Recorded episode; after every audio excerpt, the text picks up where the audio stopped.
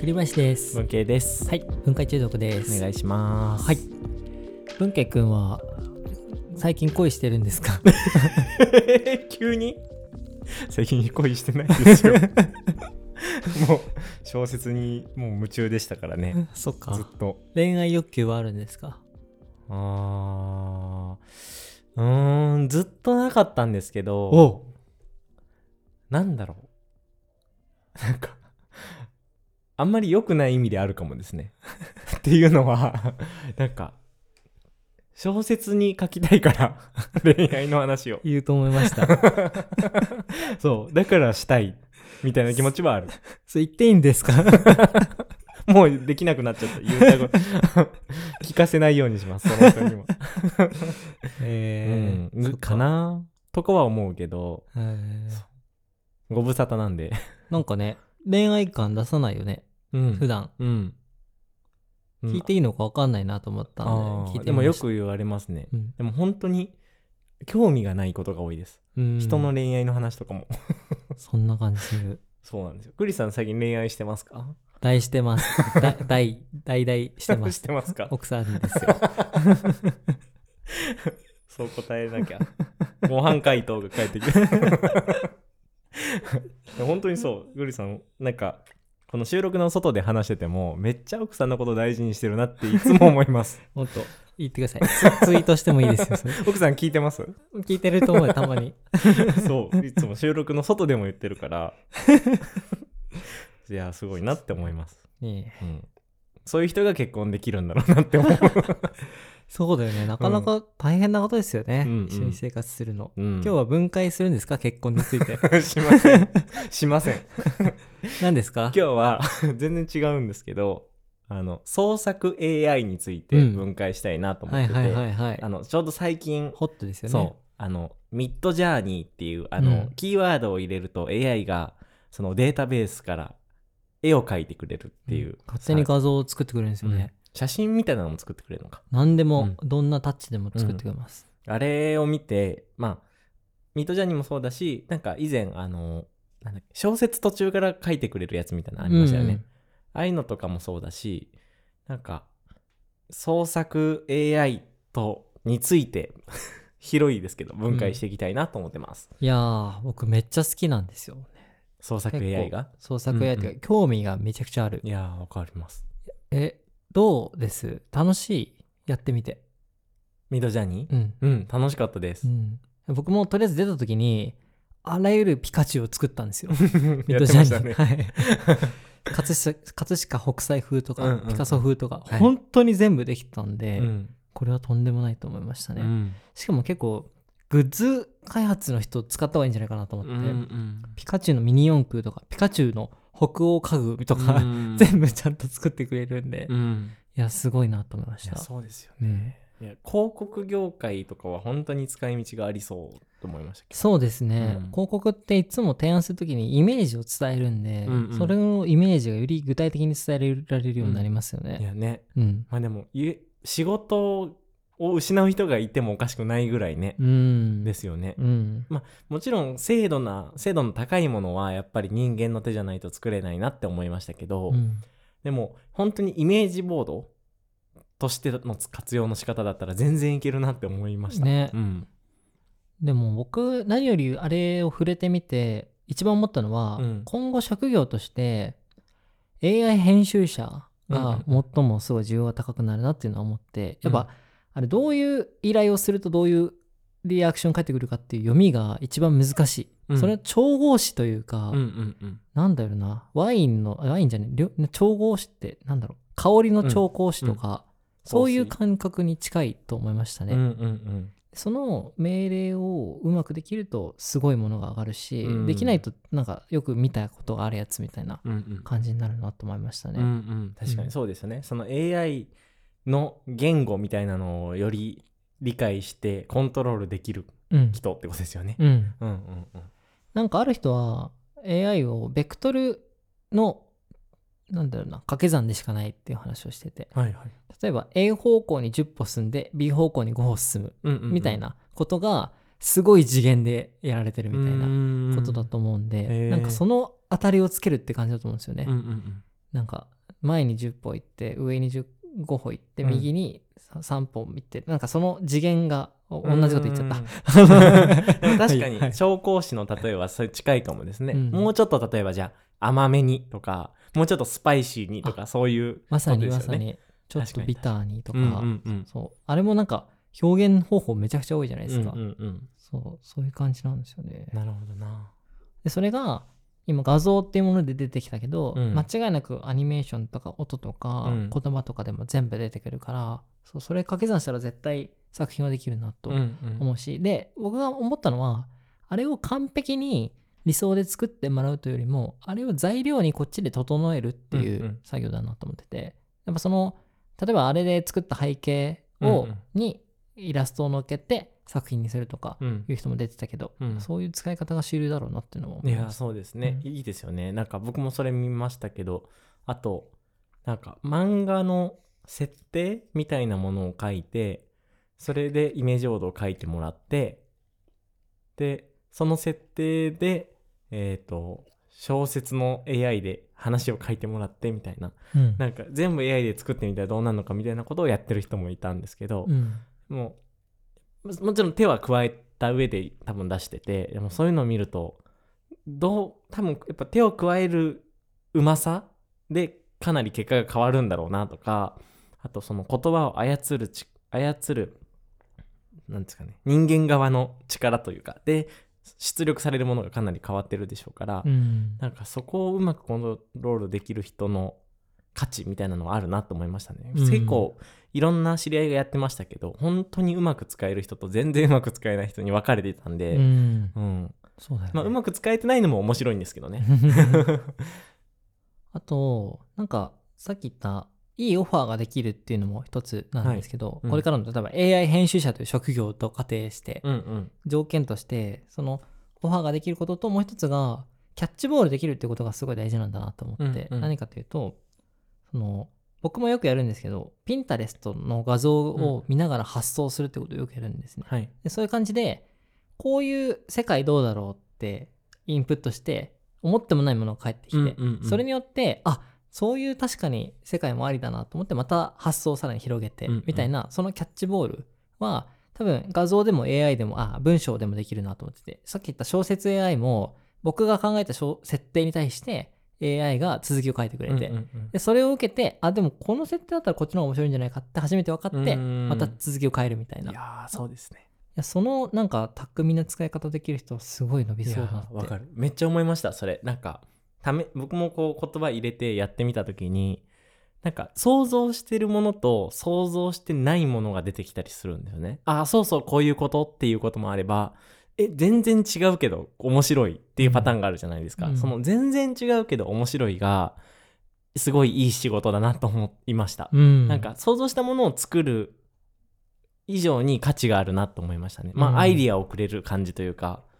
うん、そうなねんか僕なんて僕なんだっけなもしいつか自分がファンタジーとか SF の話を書いた時に使えるかなと思ってなんかあの未来のディストピア世界のお守りっていうのを作ってもらいたくて、うん書いてもらったんですけど、なんか僕が想像してたのは金属製のあのこうなんですかねちょっと未来まで残る素材うんだったんですけどなんか木が出てきた時があって木の素材がもうボロボロになった木の素材で今のお守りがずっと未来に残ってるみたいなうんパターンが出てきたんですよ。うんでああ確かにそっちのパターンは僕は想像してなかったし、うんうんパッとなんか未来の守りって聞くと金属が出てくるけど人間だとでもそうかそういう木のお守りが残ってる方がストーリーは生み出せるかもな、うんとか思ったりして、確かになんかそういうアイデアをくれるのがすごいいいなって思いましたね。うんうんめっちゃいいねうんでも俺この画像 AI が出る前からすごい思ってたんだけどなんかこれからそのルール作りっていうものがもっとクリエイティブの真ん中に来ると思ったんですよ、それ何かっていうと、うん例えばだけど、えっと、サイバーパンクってうんうん世界観あるじゃないですか、あれってピンタレストでも死ぬほどそういうかっこいい世界観あるしだからこそ画像生成 AI も得意なんですようめちゃくんちゃ、 そうですよねそ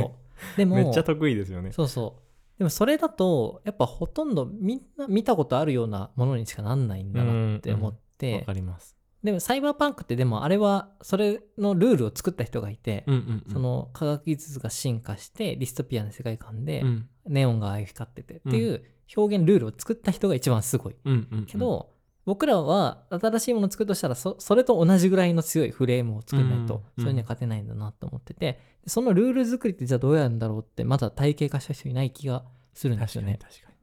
でもそうそこを僕前その前回も話した「激アワ」っていうアニメの話をした時に、あれも最初サイバーパンクの渋谷を作ろうとしたんですによ。はいはいでもそしたらほとんど同じ印象になると思って、うん全然違うルールをつけようと思って例えば渋谷と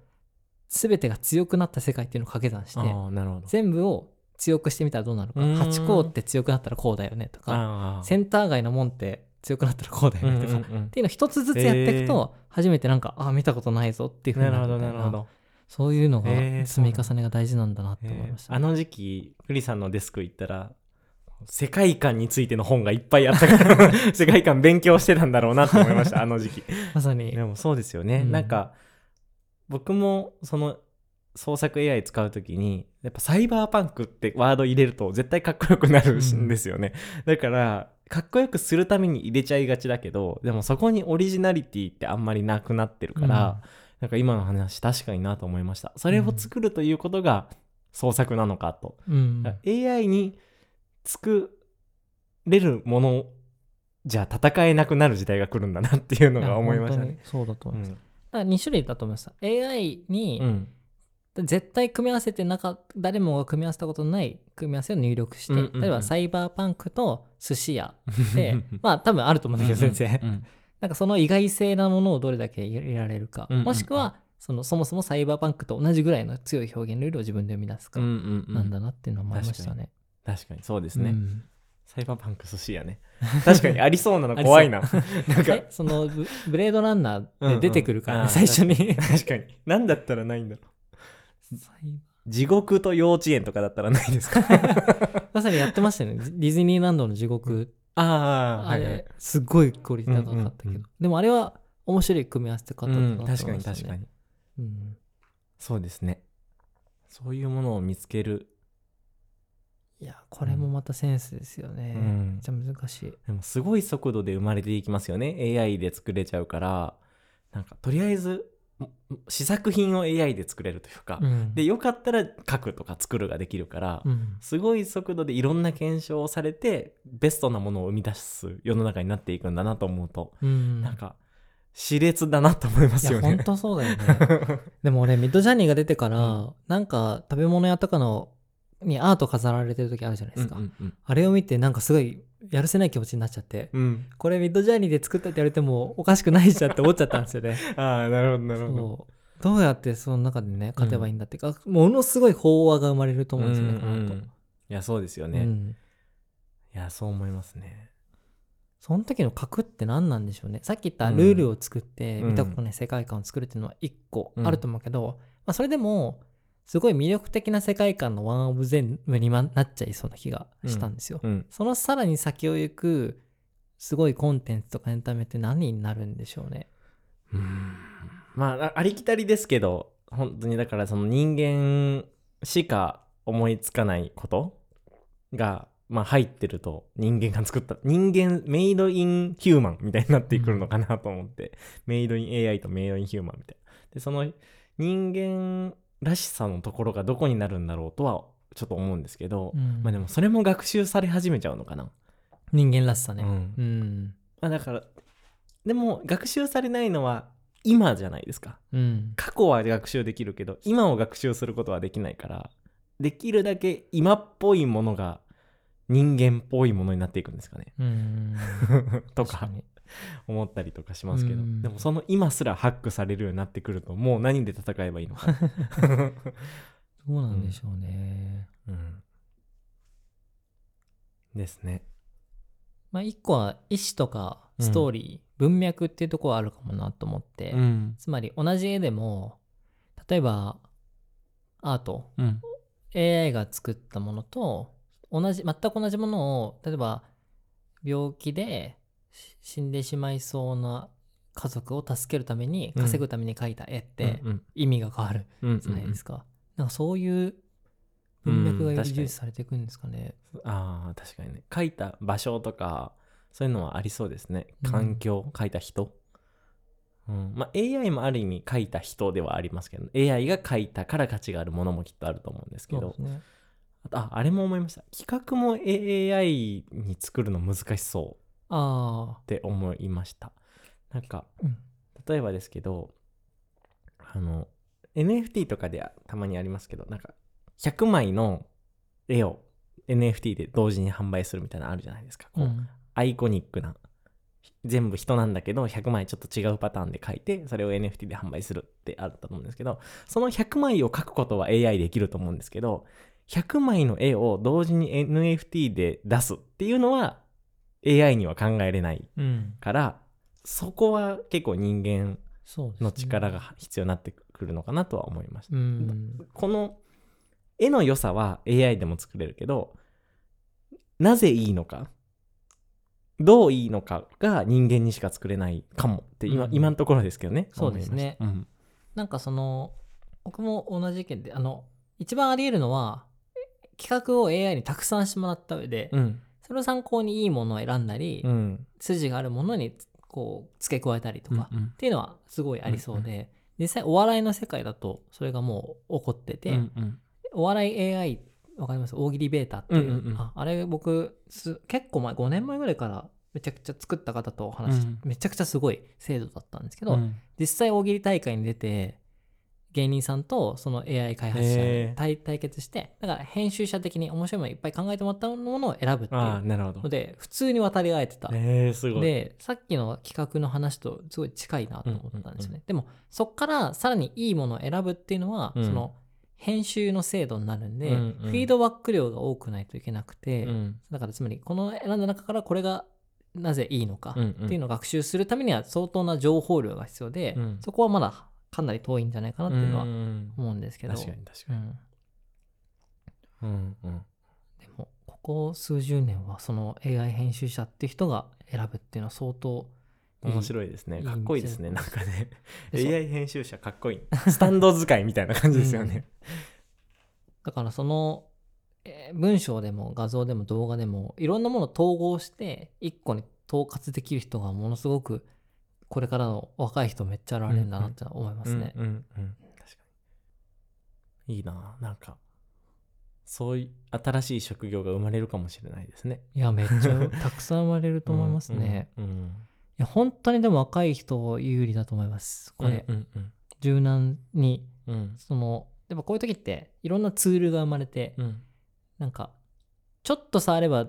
わかるんだけど、うんそのちょっとができる時間がなかなかないっていうか、うんうんうん億劫になっちゃう人が特に多いと思うんでそういうと若若い人ほどそういうのに柔軟にやりやすいと思うから、うんうんすっごい楽しいだろうなと思いますね。うん確かにな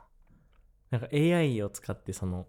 この絵を描かせてくださいみたいなコンテストとかできそうですよねこの絵をどうやって描かせるかで近い方が勝ちみたいな大会できそうですよねもしくはそのテーマのもと最も魅力的な絵を AI と描いた人が勝ちとかなるほもどなるほどあると思いますえー見たいなそれ AI アートコンテストですね、うそれはん、やりたい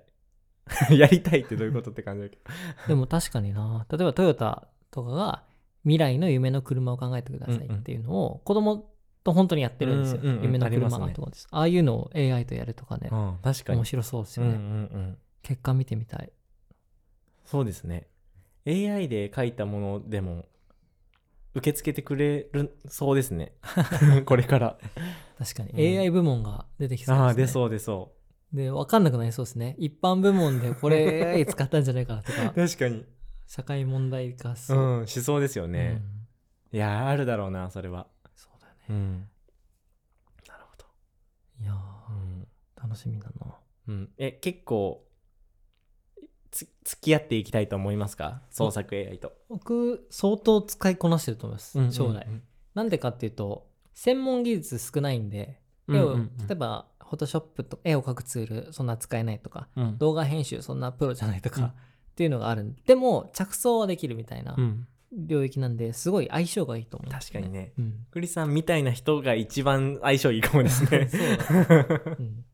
なんかその人を巻き込んでいくと仕事でもあるんで、うんうんなんかそのやっぱその時に一番大事なのって楽しそうって思ってもらうことうんで時にやっぱビジュアルとか映像でイメージが共有できればできるほど巻き込む力が増えるんで、うんそういう意味ですっごい大きな武器だうなってん思いますね。うんうん確かに確かにいやーなんか僕も使いこなした いなうんでも試しまくるしかなさそうですうねん。そうですねうんうんでも1年後に使ったら全然違う制度になってるんでしょうねこの勢いでいくといやーなってると思うし、うんすぐ動画バージョン出ると思うな。うんうんうんうん確かに動画バージョンとか怖っうん 最近出てたよテニスやってる人の背景あを ありました次ね々変えてくれてどういうことって思いましたけどあうれん、意味が分かりません意ね味がわかんないよ ね信じられないまとめると画像生成 AI の分解をした結果絶対生まれるであろう職業が AI 編集者 だというのが見えて、でそこで求められる職能が3つありますうん1つがオファー能力うんでこういうオーダーをするとこういうアウトプットが返ってくるっていうのを予測してうまく AI に働いてもらう力を持つ人で2つ目がそのキャッチボールする能力というのが自分が考えたことに対して AI にさらにもっと新しいアイデア考えてもらってそれを受けてさらに自分のアイデアを発展させるみたいなキャッチボールする人がすごく求められるだろうとう。んうんで3つ目がそれとは別次元のルールを生み出す力うっんうんうんていうので、AI はどうしても過去の生み出されたものをこう掛け算するっていうものでしかないから、うん例えばサイバーパンクだったらサイバーパンクと掛け算して新しいものとか面白いものは考えられるけどそもそもサイバーパンクって表現ルールを考えられるのは人間でしかうんないから、そのルール作りをできる人がこれからものすごい重宝されるであろううんうんという仮説でうすん。どっちを目指します かですねルールを作る人になるのかつく AI を使いこなす人になるのか両方がまたまた両方なのか 両方もでも生まれますよね絶対うねんそうですね。うん聞いてる人の中から AI 編集者になる人が育つ可能性もあります よ私それになりますっていう人いるかもしれないで超いいと思いますけどね。うんうんでもなん結局のところ僕が思った結論は楽しそうって思わせられた人が一番強いんだなってなんか最近感じてて、やんっぱり AI にしろいろんな人間にしろ才能を巻き込める人がすごい強くて、うん結果それって楽しそうっていうそれ一緒にやりたいって思わせる力なんだなってうん思ったうんです。うん 思ったです、 どうですすか、 うん どうです かすいません僕ばっか喋っいてやる いやいやいやいやそうですね最強か うんいや僕今逆の方に行ってる気がするんですよ多分人を巻き込む仕事じゃない方に行ってるからだからそうじゃない最強もあるとあいうことを証明しに行ってると思います僕はあでも絶対そうだわそのさっき言ったルールとか、うんげんそれこそ世界観の現役とかキャラクターそのものとかって自分で煮詰めないとできないものって死ぬほどうんあるなと思ってだから結果的にはそういうものがそういう人が AI を発展させる気うんもしましたね、うんうん孤独な天才みたいな人がはい現れそうですよねはいぜひ孤独な天才を目指 して AI を作らないですよ僕はで も AI に学習される立場になると思いますああう嬉しいですねそれね、確かに僕っぽい小説がいっぱい書けるようになるんだそうじゃあそうでも村上春樹っぽいものとかうんでき絶そう対できるし、できるできるびっくりしたのがミッドジャーニーでピカチュウ荒木博彦テイストって書いたらできたんですよ、えちゃんとー、すごっ学んで他るんだのそう他の作者の人はできない人いっぱいいたんだけどうん荒、木博彦はできてるってえー相当なその現役力になってるなと思ったんですよね、すごいですねはいというわけでじゃあ今日ははいありがとうございましたありがとうございますお疲れ様ですお疲れ様です